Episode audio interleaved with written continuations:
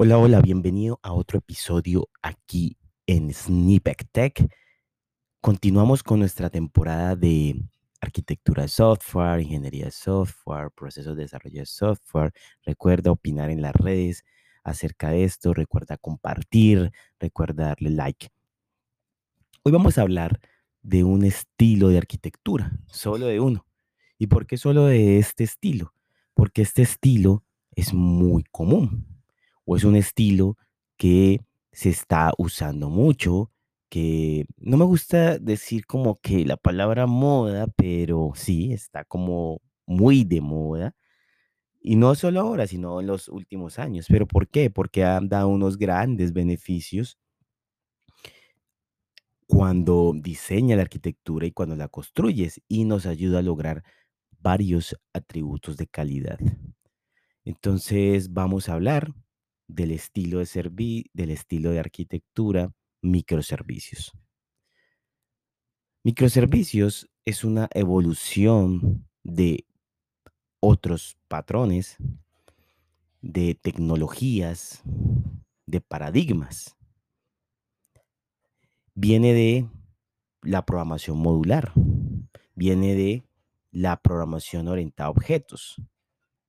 Toma aspectos de lo que es la integración de arquitectura, de integración de aplicaciones empresariales, también de los web, web services y de otro patrón que hablamos de SOA.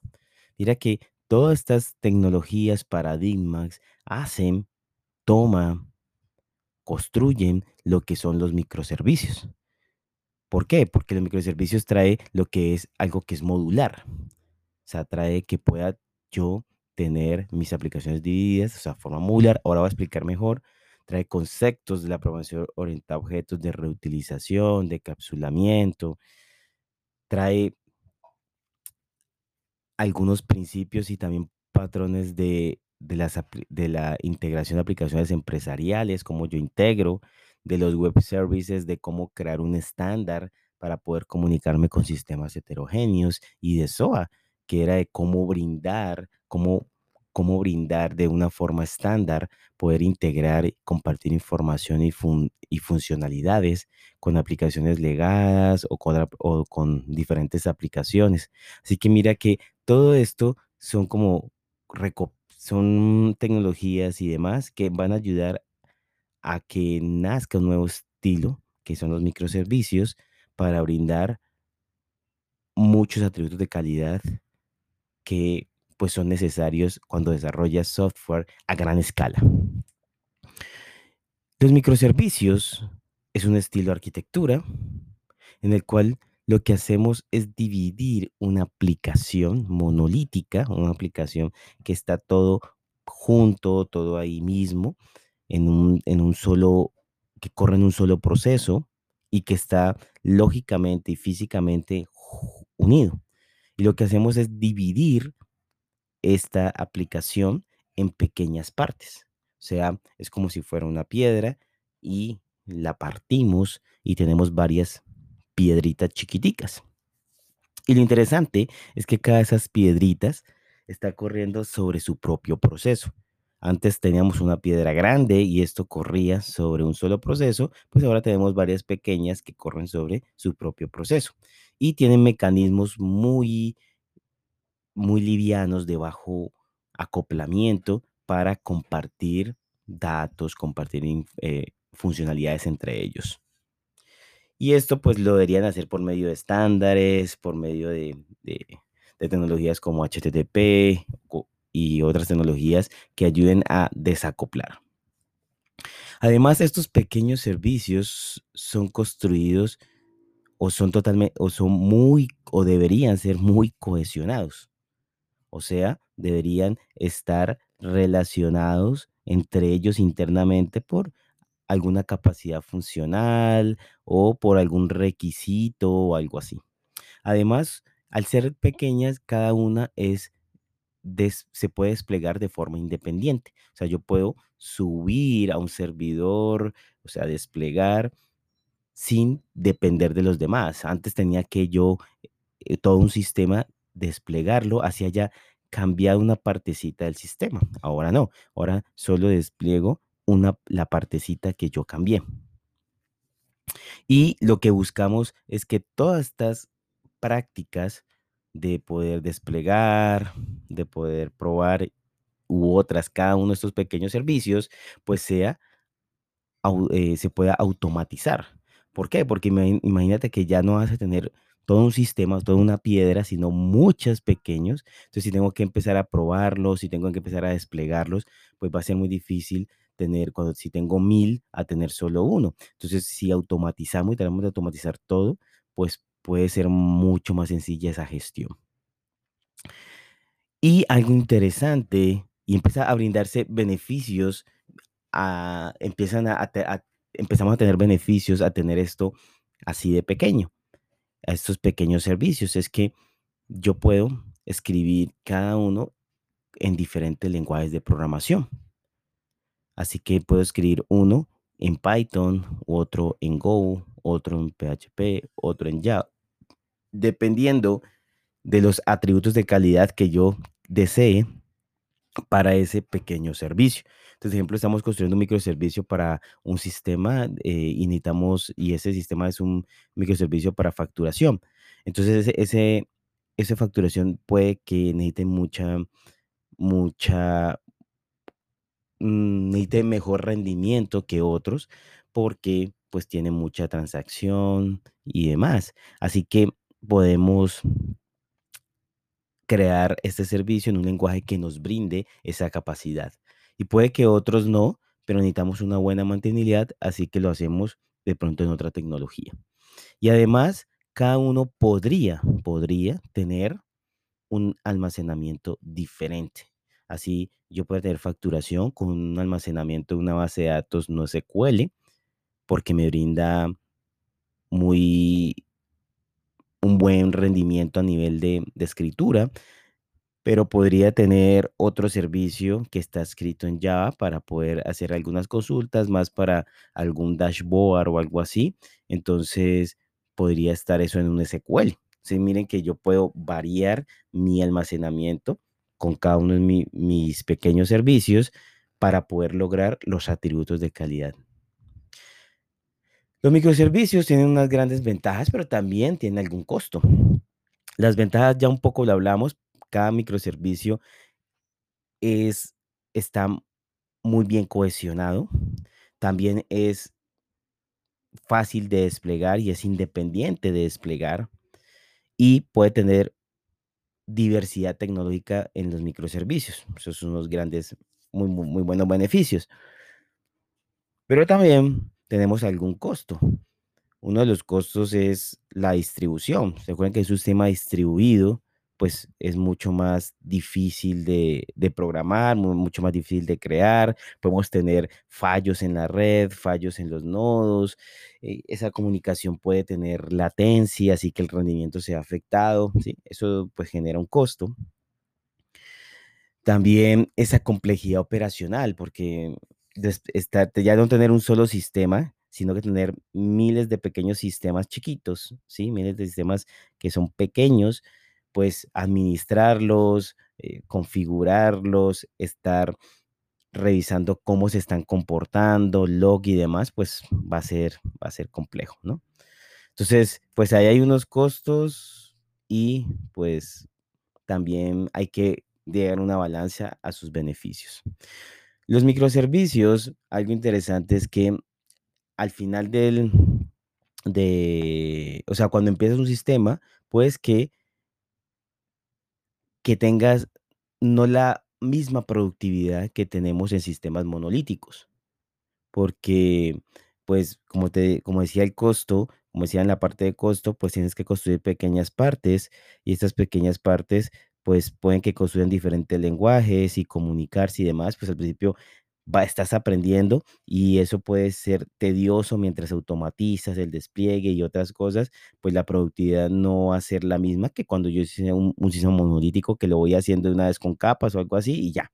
Pero en el tiempo esto va a ser, la, la productividad va a ser mayor que los sistemas monolíticos, porque ya yo si necesito cambiar algo, voy y lo cambio en el, en el, en el microservicio, lo cambio y lo despliego y va a ser muy rápido que en cambio en un monolítico tengo que a cambiar todo un sistema muy pesado, muy grande y después desplegarlo y eso va a tomar tiempo y demás, así que la productividad, hacer un cambio, agregar cosas nuevas va a ser mucho más tedioso que yo llegar y, y cambiar una pequeña partecita o crear otra partecita chiquitica sin tener que tocar los demás. Entonces, los beneficios se ven a un mediano y largo plazo. Ahora, unos microservicios tienen una etapa igual. O sea, yo necesito diseñar los microservicios, analizar cuál sería el microservicio. Ojalá puedas detectar los microservicios y que estén totalmente cohesionados. Los puedes modelar a nivel de, de, de negocio, o sea, los de facturación, los de usuario, lo que tiene que manejar con un artista, lo que tiene que manejar con un juego, algo así o también que es- están modelados eh, alrededor de los atributos de calidad. De pronto yo voy a construir, eh, tengo unas funcionalidades de facturación, pero voy a dividirlos en varios microservicios porque hay una parte de crear la factura que necesita mucho rendimiento, re- respuestas muy rápidas Así que necesito asignarle una memoria solo para escalar ese servicio y necesito eh, eh, asignarle una memoria, un procesador y, a- y que esté en un clúster este microservicio para que brinde una alta escalabilidad. Así que yo puedo también dividirlos por esos atributos de calidad. Luego de, de- de hacer eso, pues lo ideal es que se diseñe, o sea, se use herramientas y estándares como OpenAPI, en el cual tú puedes diseñar herramientas como Swagger y ahí puedas tener como un directorio de tus microservicios, así todo el equipo, los developers pueden ir a buscar en este directorio, ah, un, ser- un microservicio que me pueda traer la información del usuario, existe un microservicio que pueda, que, con el que pueda crear un juego, es un microservicio donde puedo obtener la sesión de un juego y entonces en este directorio que tiene un estándar como OpenAPI, pues va a ser fácil encontrar y va a poder ser fácil reutilizarlo. Después de que diseñas, pues, pues vas a la fase, a la fase de construcción. Algo interesante aquí es que cada microservicio pues es autónomo, o sea, puede crear una propia arquitectura internamente. Sin embargo, sería bueno que cada que definieran una arquitectura interna para cada uno de los microservicios. Entonces, si yo quiero, puedo usar arquitecturas de capas, arquitecturas como Clean Architecture, para que cada microservicio, no importa su lenguaje, su tecnología, pues use la misma arquitectura. Es una gran recomendación. Así no tenemos miles de arquitecturas porque hay miles de, servicios y cada uno tiene arquitecturas diferentes o algunos no tienen arquitectura, entonces pues sería complejo mantenerlos. Ahí al construir pues usas diferentes frameworks, diferentes lenguajes. De pronto puedes usar Spring Boot si estás usando Java, Kotlin o puedes usar Ktor. Ktor es un framework solo para sol- eh, construir en Kotlin y para Kotlin, un framework asíncrono o Flags para o Flags o Fast API para Python o Node con Express o Micronaut. Existen diferentes frameworks para poder construir microservicios. Y qué es interesante, que estos frameworks son pequeños, son rápidos, pueden ejecutarse eh, sin, sin estar alojados en un, en un, en un sistema de servidor, o sea, me, refiero a un Tomcat o me refiero que estén corriendo en, eh, en un servidor como IBM o algo así, como antes corría uno las aplicaciones. No, ellos corren su proceso y tienen su propio servidor pequeño y que y responden muy rápido y dan una alta escalabilidad y demás. Entonces, estos frameworks están construidos o están hechos para tener microservicios. Algo interesante es aquí, en mi experiencia, es que, ojo con con tampoco con proliferar tanto los lenguajes, porque a veces uno dice, ah, listo, pues se puede construir mu- en muchos lenguajes, pero puede construir eh, eh, estos en Java, estos en Kotlin y estos en, en, en Python y estos en, en JavaScript y estos, y así tienes 50 lenguajes, pues se va a volver difícil de mantener. Escoge un top de lenguajes, unos tres, y con eso decide el por qué escoges esos tres. Ah, ¿por qué Python? Porque es que usamos temas de Machine Learning, porque nuestro equipo sabe Python, porque Python nos brinda esto y lo otro.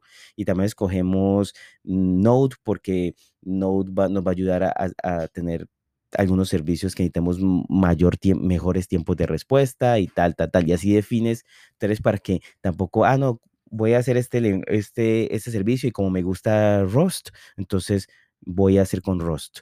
Pero me gusta, salió un nue- nuevo lenguaje que se llama mm, eh, lenguaje X y entonces voy a hacerlo en este lenguaje. No, así pues también vamos acotando, ¿no? Y así no vamos a tener problemas luego en mantenimiento. Luego de que se construyen, pues lo que haces es probarlos, los microservicios, haciendo pruebas unitarias para probar cada uno, pero después haces pruebas de integración, dependiendo si un servicio se comunica con otro. Esas pruebas de integración pueden tomar tiempo, son complejas, no es fácil llevar a ello. Y después, pues vas a desplegar estos microservicios, así que usas tecnología, puedes utilizar tecnología en la nube, tecnología serverless, el- puedes usar tecnología mm, como Cloud Room o como Kubernetes. En, en anteriores episodios de Google Cloud te explico que serverless, te explico servicios como Cloud Room y demás, donde puedes alojar los microservicios. Algo interesante de estas plataformas es que puedas tú monitorearlos, puedas hace- tener el login, el track de estos microservicios, puedas tener alarmas cuando, cuando fallen o cuando no estén disponibles. Esto es muy importante. Recuerda que vas a tener mm, varios microservicios. No- Nosotros hemos tenido un sistema 40 microservicios y cada uno con, con 120 funcionalidades. Entonces, hacerle seguimiento a ver cuál está funcionando, si están fallando, todo eso, pues la- esas plataformas de la nube me ayudan muy bien en eso. Así que, pues usa la mejor, la que te guste para poder tener estos beneficios. Y luego, lo que tienes que, otro paso, bueno, de monitorear es que tienes que automatizar todo lo que sea posible. Entonces, trata de automatizar ese, ese despliegue continuo de los microservicios que fácilmente yo pueda desplegar. Ah, mm, quitamos, mejoramos un error, creamos una nueva característica, mejoramos unos tiempos, algo así. Entonces, pueda fácilmente desplegarlo para que se pruebe y fácilmente desplegarlo para que ya lo pueda usar el usuario o la usuaria final. Estos son ciclos de integración y de, y de entrega continua.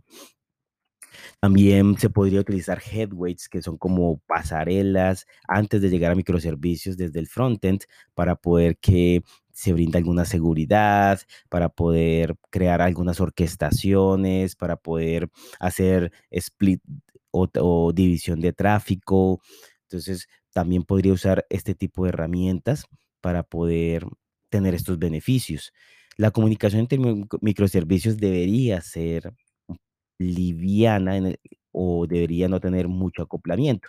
Así que si son comunicaciones que podrían ser asíncronas, usa un bus de, eventos o, un, o usa un patrón publicador suscriptor, en el cual un microservicio envía un mensaje, el, el- el herramienta publicador suscriptor le entrega esos, ese mensaje a otros microservicios, pero el microservicio no necesita de pronto una respuesta. Pero si necesitas una respuesta, un request response de un microservicio a otro, usa protocolos que brinden poco, que brinden más rendimiento, como lo que es el gRPC, con una cifra, con que los datos los envíe de forma binaria, con protobuffer y estas cosas. Eso va a permitir que sea mucho más rápido la comunicación entre los microservicios. Y recuerda también cachear, hacer, usar caché en los microservicios o en el headway para poder que desde el front, desde un front, desde una aplicación móvil web, pues no tenga que ir hasta el microservicio, hasta la base de datos, sino que tenga, pueda ir a un headway y retornar los datos, o si no al microservicio y lo tiene en caché, pero pues no tenga que hacer todo un recorrido muy largo para poder obtener sus datos. ¿Listo? Esto es, creo que, un resumen de lo que son los microservicios, en qué nos ayudan, cómo existe un proceso, qué debes hacer. Así que existe mucha información de Martin Fowler, uno de los creadores de, de- de este estilo de arquitectura. Puedes buscarlo, Martin Fowler, y ahí vas a poder encontrar mucha información. Uno de los que publica mucha información empresa es Netflix. Netflix tiene una arquitectura que da microservicios muy bien creada y ha creado herramientas para poder tener algunos beneficios en, en algunos lenguajes como Java para poder crear una arquitectura basada en microservicios. Así que, pues te, te invito a que leas más, investigues más. Y pues de nuevo, muchas gracias por escuchar este episodio. Recuerda compartirlo, recuerda darle like y nos vemos en otra oportunidad. Chao, chao.